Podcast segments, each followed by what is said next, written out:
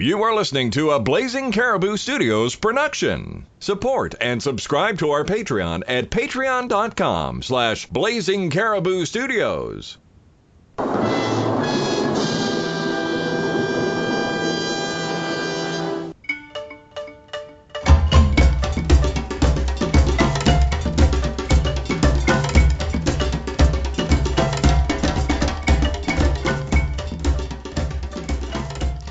Hello, and welcome back to the Varmints Podcast, where every week we do a whole bunch of research to educate ourselves and you, the listener, on all things that creep, crawl, slither, fly, jump, hop, and swim on this planet, one animal at a time. My name's Paul, I'm your co host, and I'm not an animal expert. I'm Donna, and I am also not an animal expert. Just a reminder to go to blazingcariboustudios.com for links to the audio and our show notes for today's episode. We're also on Twitter and Instagram at the Varmints Podcast, all one word, and at varmintspodcast at gmail.com for questions, comments, stories, and suggestions. Send those chicken recipes, people. Come on. If you like the show, head on over to iTunes, Stitcher, or leave us a nice little rating and uh, maybe a, a review, and we really appreciate all of that. This week, instead of our news segment, we're going to mix it up a little bit and have a chat with our very first guest, who also happens to be an animal expert. Yay! Oh, that's awesome. Dr. Seth Magle is the director of the Urban Wildlife Institute at the Lincoln Park Zoo in Chicago. Welcome to the show, Seth. Yeah, thanks so much. I'm happy to be here. So, for our listeners, why don't you just briefly explain what it is that you do over there at the zoo? Yeah, so I direct a research center called the Urban Wildlife Institute, and we study all different kinds of animals that live in cities and in other kinds of urban areas. And we do that with the eventual goal of trying to reduce conflict between humans and wildlife. Is it working? Well, you know, reducing conflict between humans and wildlife on the whole planet is a pretty big job. So I would say that yes, there's some some positive signs that our work is being used by people and is starting to help make cities a friendlier place for for wildlife. But of course, it's uh, a pretty big task. Yeah, it is. So over here in Florida, we we are very far away from prairie dogs. We don't see them except on, you know, television and YouTube videos and that kind of thing. What are like the main complaints or problems that people have with prairie dogs? Yeah, well, first of all, you guys don't have prairie dogs, but you do have the burrowing owls who use the prairie dog burrows and then come down your way uh, in the winter. So that's kind of cool. But the main complaints so I mostly work in urban areas where people are mostly worried about the prairie dogs ripping up their yards, ripping up their landscaping. Some people are concerned about plague, uh, which prairie dogs do contract and can, in very rare circumstances, transmit to people. Uh, but really, where prairie dogs got a bad rep was out in more rural and agricultural areas where ranchers and farmers just hate them. Well, how are they interfering with ranchers and uh, farmers?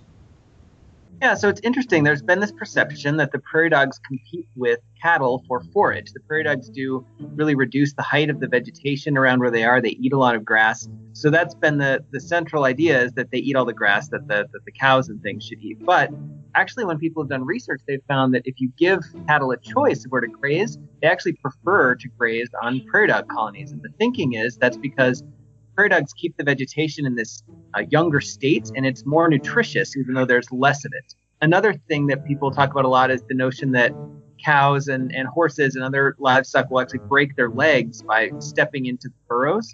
The people I know who tried to look into that couldn't find any evidence that it actually ever happens, but nonetheless, there's this perception uh, that that could happen. So a farmer knows a farmer who knows a farmer who knows a farmer who lost a cow because it broke its leg in a prairie dog hole, that kind of thing.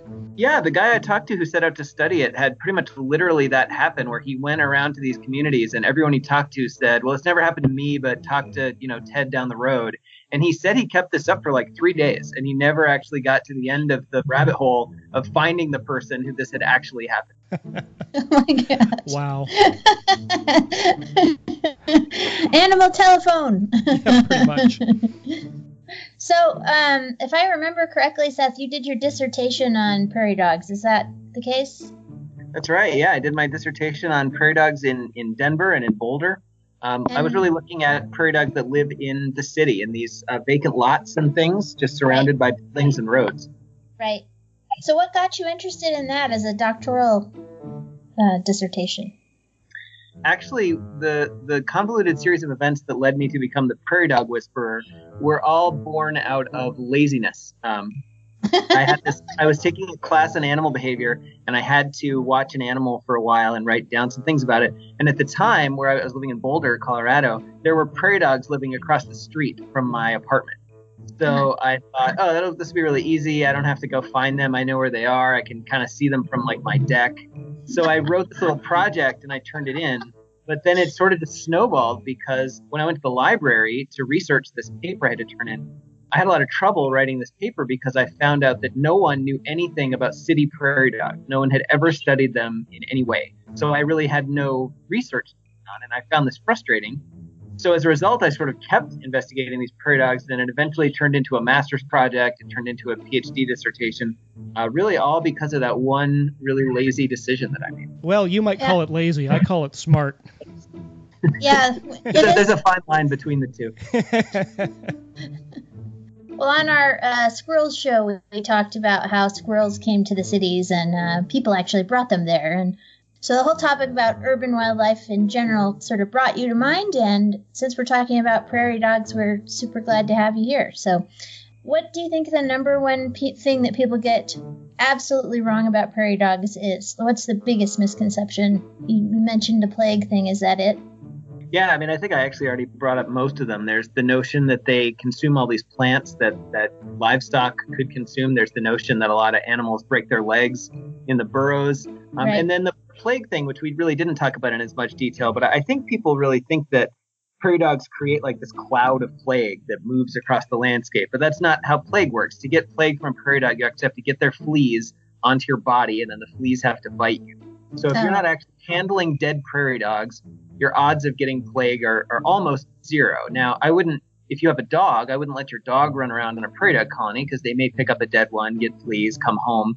That's one way that it could happen. But really, if you're taking any sort of reasonable precautions, I think people should not be particularly concerned about getting plague. Excellent, excellent. And when you say plague, you're talking about like the plague, like medieval times killing people type of plague? Yeah, that's right. It's sylvatic plague. It's the exact same uh, bacterium that, that caused all those deaths uh, in Europe back then, and it's really pretty tragic when it hits these prairie dog colonies because they didn't evolve with this with this disease. It evolved in Europe and Asia, and so they have no resistance to it. And when it hits a colony, usually within a few days, all of the prairie dogs on that colony are dead. Uh, which is another reason that I think the concerns about humans contracting the disease are, are pretty overblown because when prairie dogs get it, they have it for a very short period and then they all die it's a real problem for their population as a whole because uh, it really just wipes them out very quickly. So, what is the biggest thing that you think is interesting about them when you started studying about them that you were like, oh, that's really cool? Well, I know you guys do intelligence ratings, and I think, Donna, you're going to talk about communication later, but I think people really don't understand how smart these guys are. I think I believe they might be the smartest rodents on the planet. I could be mistaken about that, but they're they're really incredibly intelligent creatures. They have this very complex alarm call behavior that can warn about all different things relating to threats, what kind of threat it is, how quickly it's coming. They can differentiate between a human that has a gun and a human that doesn't have a gun. What? Uh, they have different calls for snakes. They have different calls for hawks. No way, um, dude. But their burrows are also really cool. That's a whole other thing we could talk about. They have these very complex burrowing systems. And one of the things I think that's so cool about their burrows is that not only does it make a home for them, it makes a home for a lot of other species. So snakes live down there. I've seen rabbits use these holes. As I said, burrowing owls will hang out on prairie dog colonies. So prairie dogs are what we call ecosystem engineers, kind of like beavers. They transform their environment, and by doing that, they actually create a place for all different kinds of other species too. Yeah, we're going to talk about that too. We're going to talk about all of those prairie dog awesome things uh, in just a moment. All right, yeah, let's uh, let's learn about prairie dogs. The kingdom of animals is fascinating. Now I'm going to tell you about their behavior and living pattern. So come on. What in God's holy name are you blathering about? We are blathering about prairie dogs today, and I feel like a kid in sixth grade who's giving his book report in front of the class with the teacher watching. and Seth, I want you to just jump in anytime with anything you have. If we're wrong about something, if there's something we missed, you can just chime right in, okay? I will be happy to be really annoying about it. No, please be annoying. It's awesome. It's not very often. This, this is the first time we've had an animal expert on, so this is really, really cool. Really nerve wracking, but really cool. Uh, but also cool, Paul, because he like totally mentioned all of the things that we're going to talk about today is why they're really cool, yep. which makes us also really cool. Uh, fair enough. All right, prairie dogs. Prairie dogs are burrowing rodents native to the grasslands of North America. They are indeed not a dog. They are a type of ground squirrel found in the United States, Canada, and Mexico. There are five species of them, and despite the name, like I said, they're not dogs at all. They got their name because uh, of their habitat and their warning call, which kind of sounds like a really small dog barking. Uh, I guess to for lack of a better thing. I'm really nervous. Oh, it's okay. Here's their barking. Right.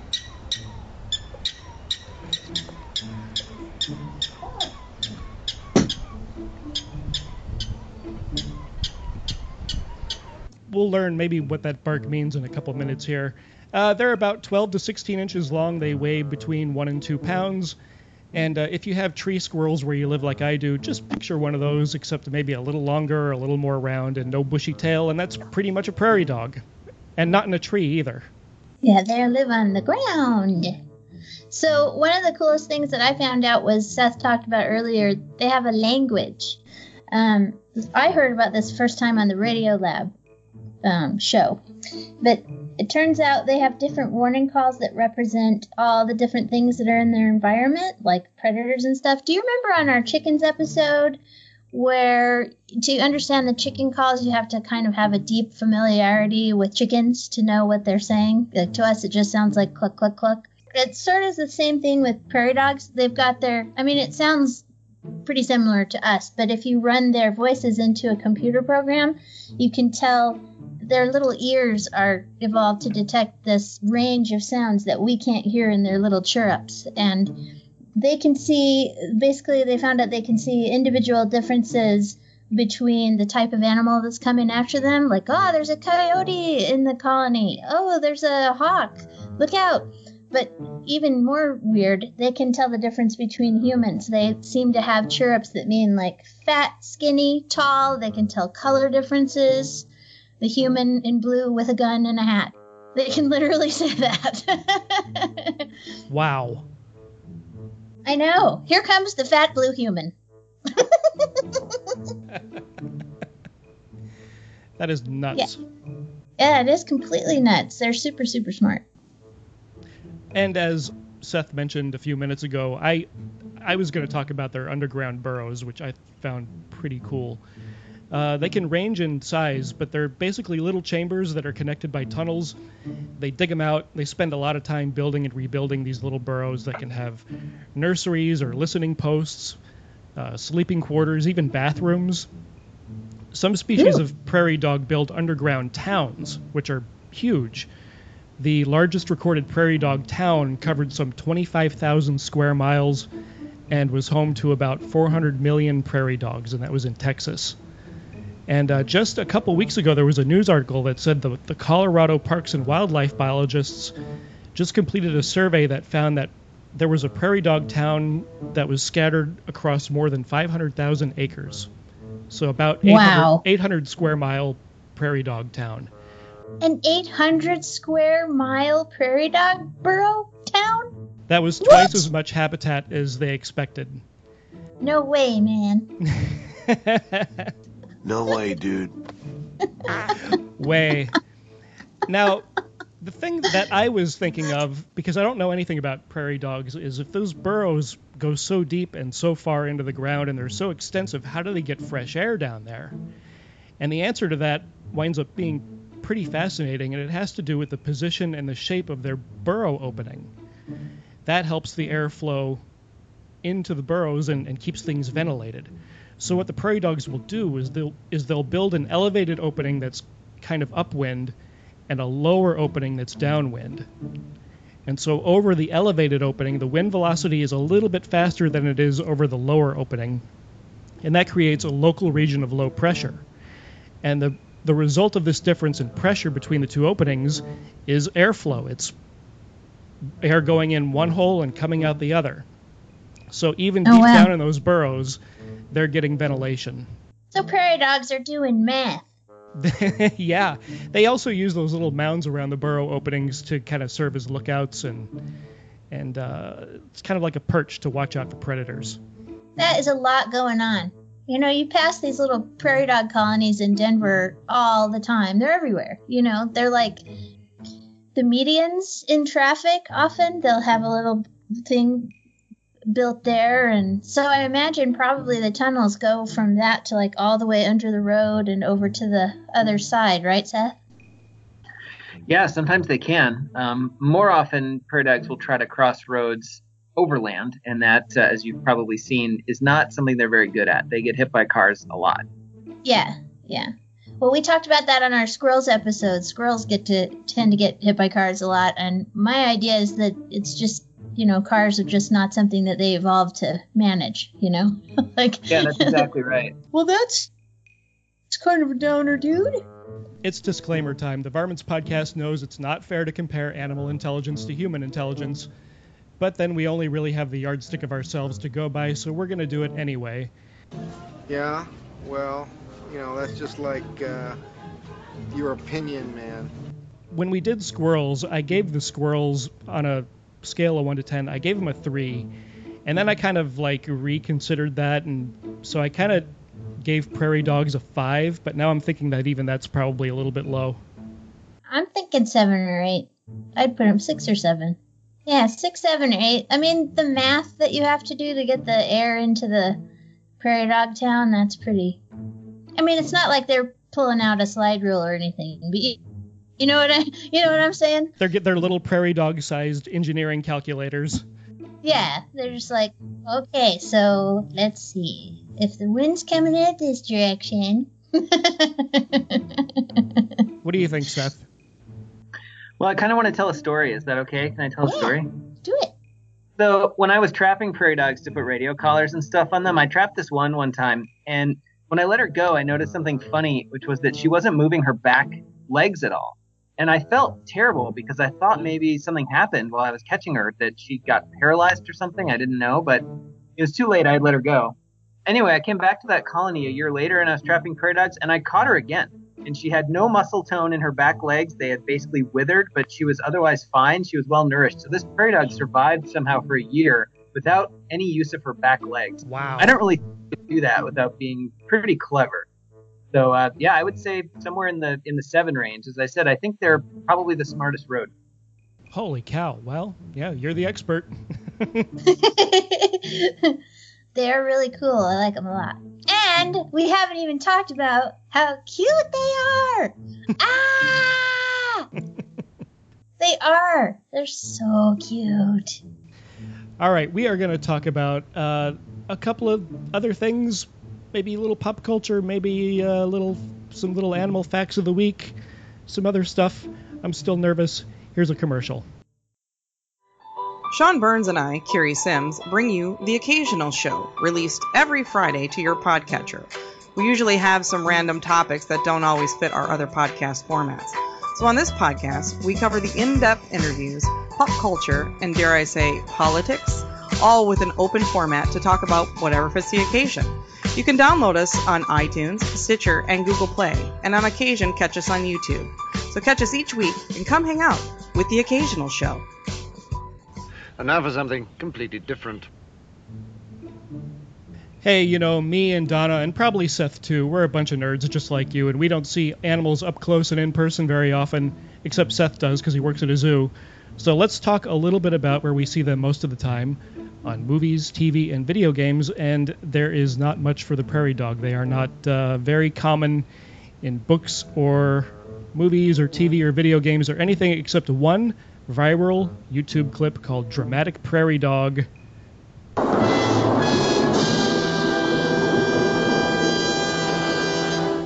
where that song plays and a little prairie dog looks back over its shoulder in a very dramatic fashion. Funny every single time. I've probably watched that video 200 times and laughed every time.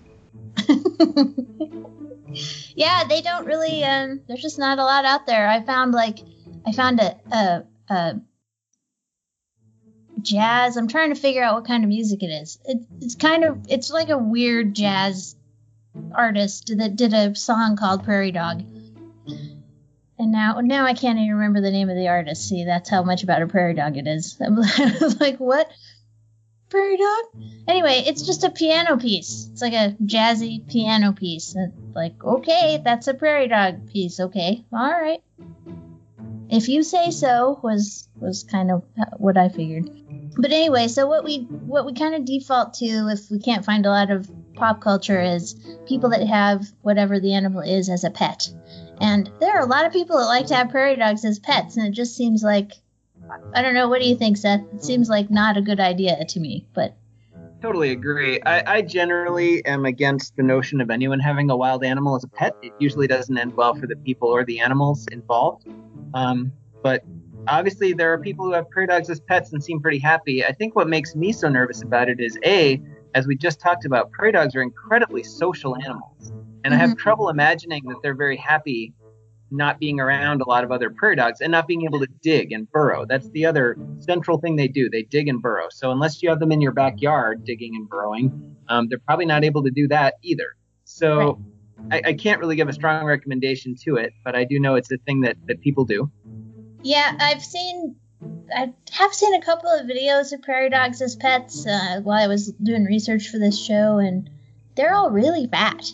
They just they they are the fattest prairie dogs in the universe. Like they just feed them the wrong stuff, and they don't get enough exercise. And I just can't imagine that they're not lonely, and you know, I don't know. Just doesn't seem like a great idea to me. What do you think, Paul? Yeah, leave the little prairie dogs out in the prairie. I think. Yeah. Yeah, just just they're good where they're at. They're really good at being prairie dogs and they need to be around other pea dogs and they need to to they need to say hey here comes the big fat blue human ah! I like to eat. Oh, hey, I like to eat too. Uh, hey, we ask this on every podcast, and we're gonna ask you, Seth. Uh, prairie dogs. Would you ever, or have you ever, eaten prairie dog? I haven't, and uh, gosh, I would have to be really, really hungry. I think I read that there were some uh, tribes of Native Americans that would eat prairie dogs. I can't imagine they'd be very tasty. Well, I have a article from the Chicago Tribune. One of their writers went out to Montana. He was a hunter, and he never he did not like the idea of seeing these videos of people going on prairie dog hunts, which were pretty much just target practice. People would just shoot the prairie dog and leave it there. And he wanted to find out is there anybody eating prairie dog? And he went out to Montana and found these people that were actually hunting prairie dogs and eating them, and he said they were delicious. Interesting. Yeah, I've definitely seen some of those prairie dog um, shoots and hunts. Actually, I saw some in Montana, but nobody that I saw was was eating them. No, it's it's hard to even call that hunting what they're doing. I just call it target practice. Yeah, that is essentially what it is, and um, people get really into it. There are groups here in Colorado that get very excited to go do prairie dog shoots. It's not something that I would do, but there are definitely people who enjoy that. yep i i don't know if i would eat one I, i'm going to come out as being anti prairie dog shoot just publicly i have no shame about that that's don't do that and i don't i don't care if you don't like me I don't think that fits our definition of being nice to animals. Yeah, we have that whole thing where be nice to animals. Yeah, it's not being nice. Anyway, uh, no, I wouldn't eat a prairie dog, and I don't know. It's just I'm gonna have to put it under the category of my regular, just not food. I look at it and I don't say that's food. You have So, two boxes, food and not food, and they're in that. food and not food. They're in the not food box. I have a food and not food, Wisconsin, and then like a that. middle maybe box, and they're kind You kind have a of in the maybe box? Yeah. See, I kind of feel like for me, I can eat a thing or not immediately, just for myself. I don't, not for other people, just for myself. Food, not food. Like onions are not food.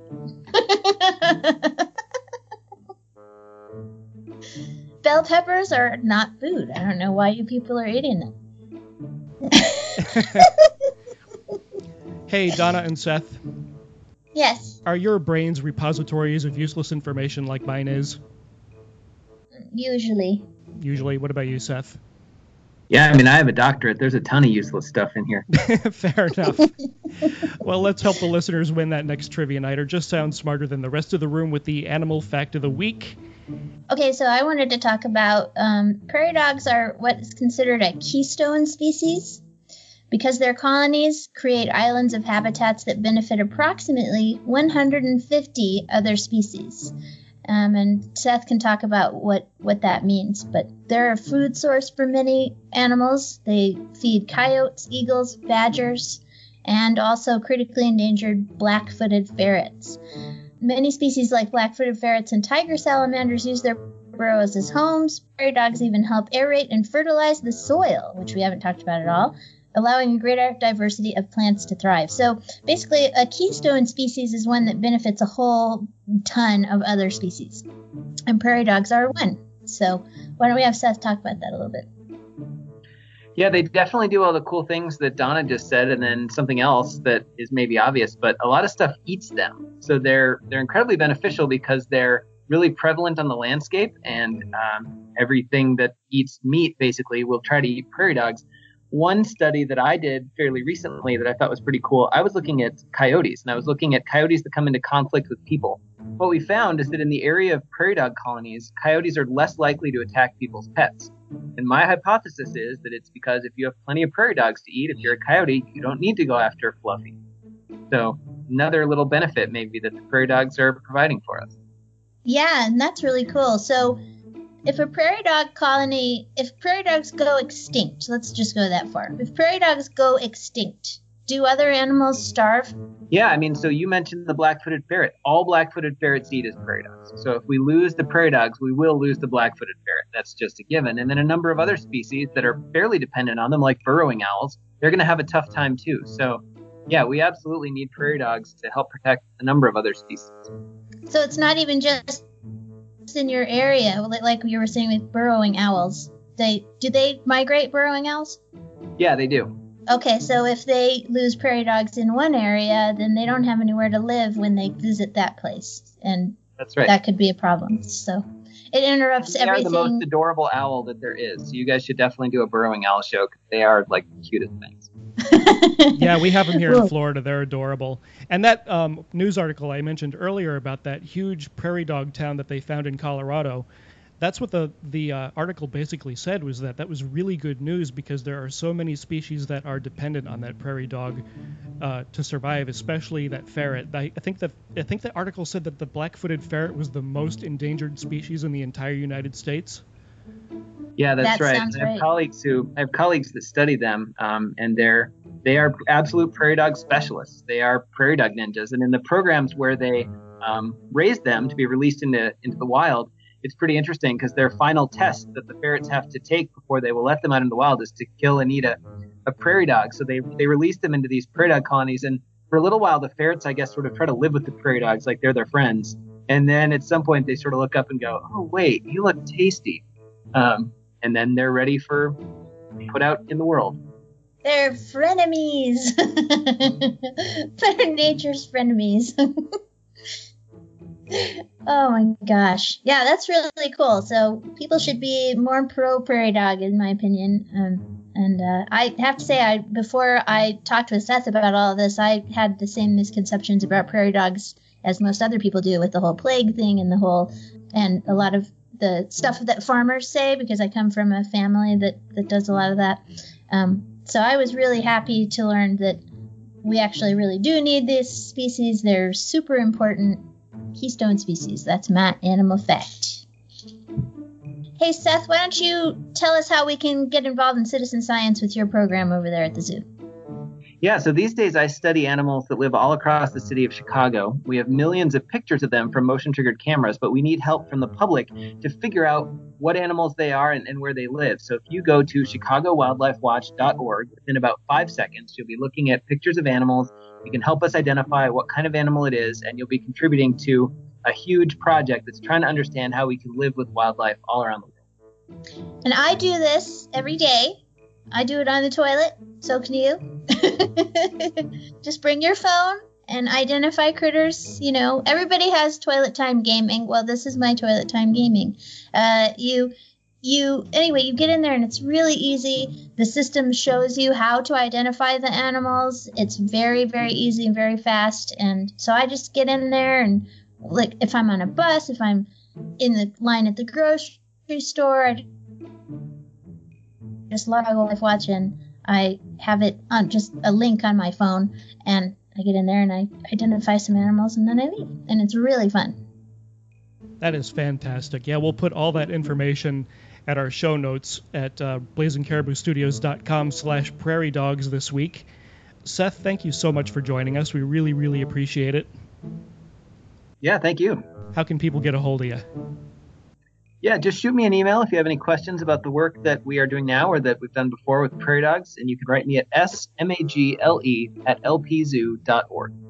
Awesome. yay thanks seth Thank you. Thanks everybody for listening. Uh, the music in this episode was by Kevin MacLeod, and technical support by Matthew Chomo, who came through with us at the last minute. And uh, boy, without him, this episode would not have happened today because we had a lot of problems. Hey, this is our Rugrat spot that we do now, and uh, this is Donna's niece Aurelia, and here's what she thought of prairie dogs. What do you think of prairie dogs? They're beautiful. Yeah. What do you think they eat?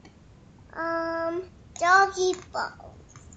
Prairie dogs eat doggy bones. Yeah. What do you think they sound like? Um, woof, woof. Thanks again for listening, everybody, and until next time. be nice to animals